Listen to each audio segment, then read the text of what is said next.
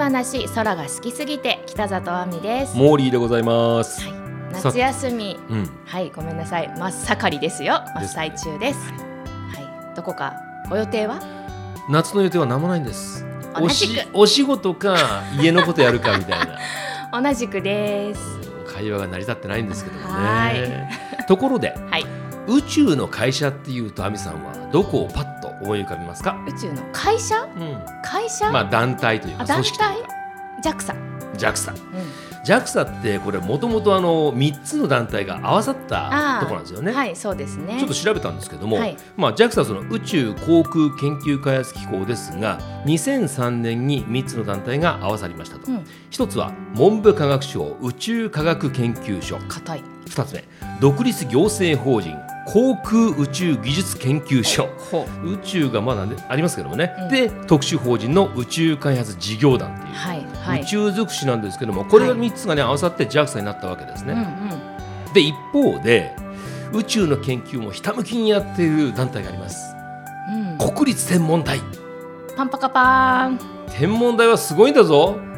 と言いたいんですけど はい。やっぱり JAXA の方が有名ですよねいやでも JAXA はどっちかといえば宇宙開発じゃないですか。うんうん宇宙船とか作ったり、まあ、月着陸を目指そうとかうん。宇宙開発、でも国立天文台はもうちょっとこう宇宙の謎を解明するというかうんうん。天体観測とかそっちに近いから多分住み分けはできてる気がします。確かにね。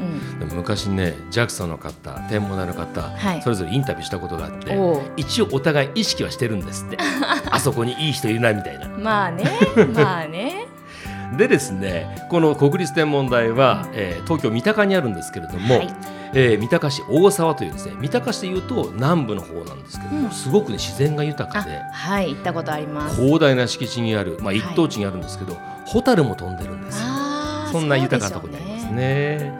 で天文台ってちょっとこうあの敷居が高いイメージもあるかもしれませんが、うん実はいつでも見学ができる。はい。もうあのー365日行けるんじゃないっていうぐらいにはいつでも空いてるんですね。そうなんですね。午前10時から午後5時までなんですけれども、年末年始とかねお盆のシーズンやっていないこともあるようなんですけども、あはいほぼね年中行けるっていう環境ではあります。はいで正門の受付で入館カードをもらって、はいあとはどうぞご自由に。はい。でこれね今ねスマホでガイダンスを自分で聞きながら回れるんですよ。はい。だから本当一人で行くまあ美術館というか博物館というか、うんそんな感覚に近いところでね。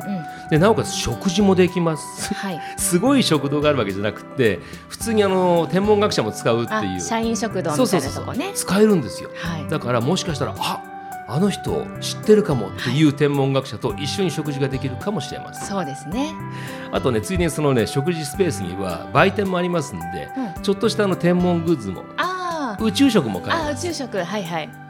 行ったことあるんですよね。はい、あります。なんかどこ行きました？あ、えっ、とね、まずあの太陽を観測する。はいはいはいはいはい。あの望遠鏡が入ってる観測台、観測所っていうのかな？ありますね、うん、はい。ただ、多分あれは現役ではないんだとそ思いうまですね。現役もあるんですけど、うん。もう本当こうね美術品じゃないですけれどもね、はい。えー登録有形文化財になっているものも多いので、うん。貴重な財産なんですよね、あとものすごい大きいあの望遠鏡とか。そうそうそう、はい。それはね現役のものもあったりします、はでねこの公開されてる施設って本当にたくさんあるんですけども、はい。すべて基本的に歩いて回ることができます。はい、そうでした。だいたい23時間あれば全部見られるかな。そうでしたね。で国の登録有形文化財になっている第一赤道儀室、うん。まあこれ建設から100年以上の歴史を誇っていると、うん。この三鷹キャンパスの中でも最も古い建物なんですね、はい、はい、それからね同じく登録有形文化財になっている天文台歴史館っていうのがあって、うんうんうん。これドーム型なんですけれども、はいはい。ところどころ錆びてます。もういかにもこう歴史があるって感じ。はいはい。他にもね太陽灯望遠鏡とか、あーはい。四五儀資料館とか、うんうん。天文機器資料館といった展示施設ですね、うんあと電波望遠鏡も間近で見られる。はいはい。アすごンテナ。く大きい電波望遠鏡見ました。はい図書室も使えるそうですけど、ん。行ったこと僕はないんですけども。図書室行きました。どんな感じでした、図書室図書室かな？なんかあの敷地の中にうん。絵本の森みたいななんかそういった名前の建物があって、であの当然普通の絵本とか普通の書籍もあるんですけど、うん。宇宙とか天文に関わる、うん。あの本当に辞書分厚い辞書みたいなのもあったしお子さん向けの絵本もあったし、でなんか古民家みたいなのをそのまま使っていてだから全部畳のお部屋なんですよ。よくご覧になってらっしゃいますね。はいでこうもう本当にゴロッと寝っ転がりながら本を読むみたいな、今おっしゃったのは実はねあの天文台の中にあるんですけども、はい三鷹市の施設なんです。ああそうなんですね。星と森と絵本の家っていう名前なんですね。これあの大正時代の科学を再現していて、はいはい今おっしゃったようにね中では天文系の絵本とか図鑑なんかを読むことができると。あとあの天文系のまあ記念日ですね。七夕とあかー中秋の名月のようなタイミングでイベントなんかもやって。そうですね。お庭がありました。そうそうそう。ビオトープがあったりね、うんうん木工クラフトに挑戦できたりと、うん。無料なんですよこれ全部。うん。うんうん。であとですね、えーちゃんとこう登録をして参加できるっていう施設が2つあるんですけども、うん。1つがですね50センチ公開望遠鏡、うん。これあの口径50センチの大型望遠鏡があるんですけども、定期的に観測会を開いていてもちろん夜ですよね。はいはい。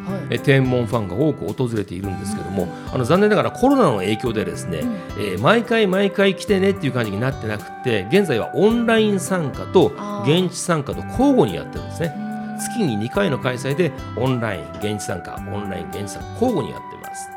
それから 4D2U なるものがあってこれ数字の4アルファベット D 数字の2アルファベット U4 次元デジタル宇宙プロジェクトというもので、はいはい。これ天体とか天体現象を空間3次元と時間1次元の4次元でえ4次元デジタル宇宙コンテンツを作って公開してる。うん。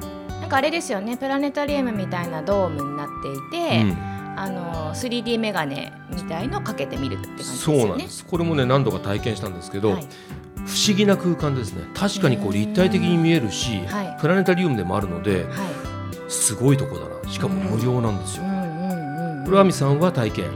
そう私が行った時はねそれこそコロナ禍でうん。閉鎖されてたんですようんうんね。うん。まあ、体験時間は2 3 0分とそんなに長くはないんですけれども、はい。まあ不思議な空間だし、うんうん。初めての体験になると思うので、うんぜひこれをね体験していただきたいと思いますね。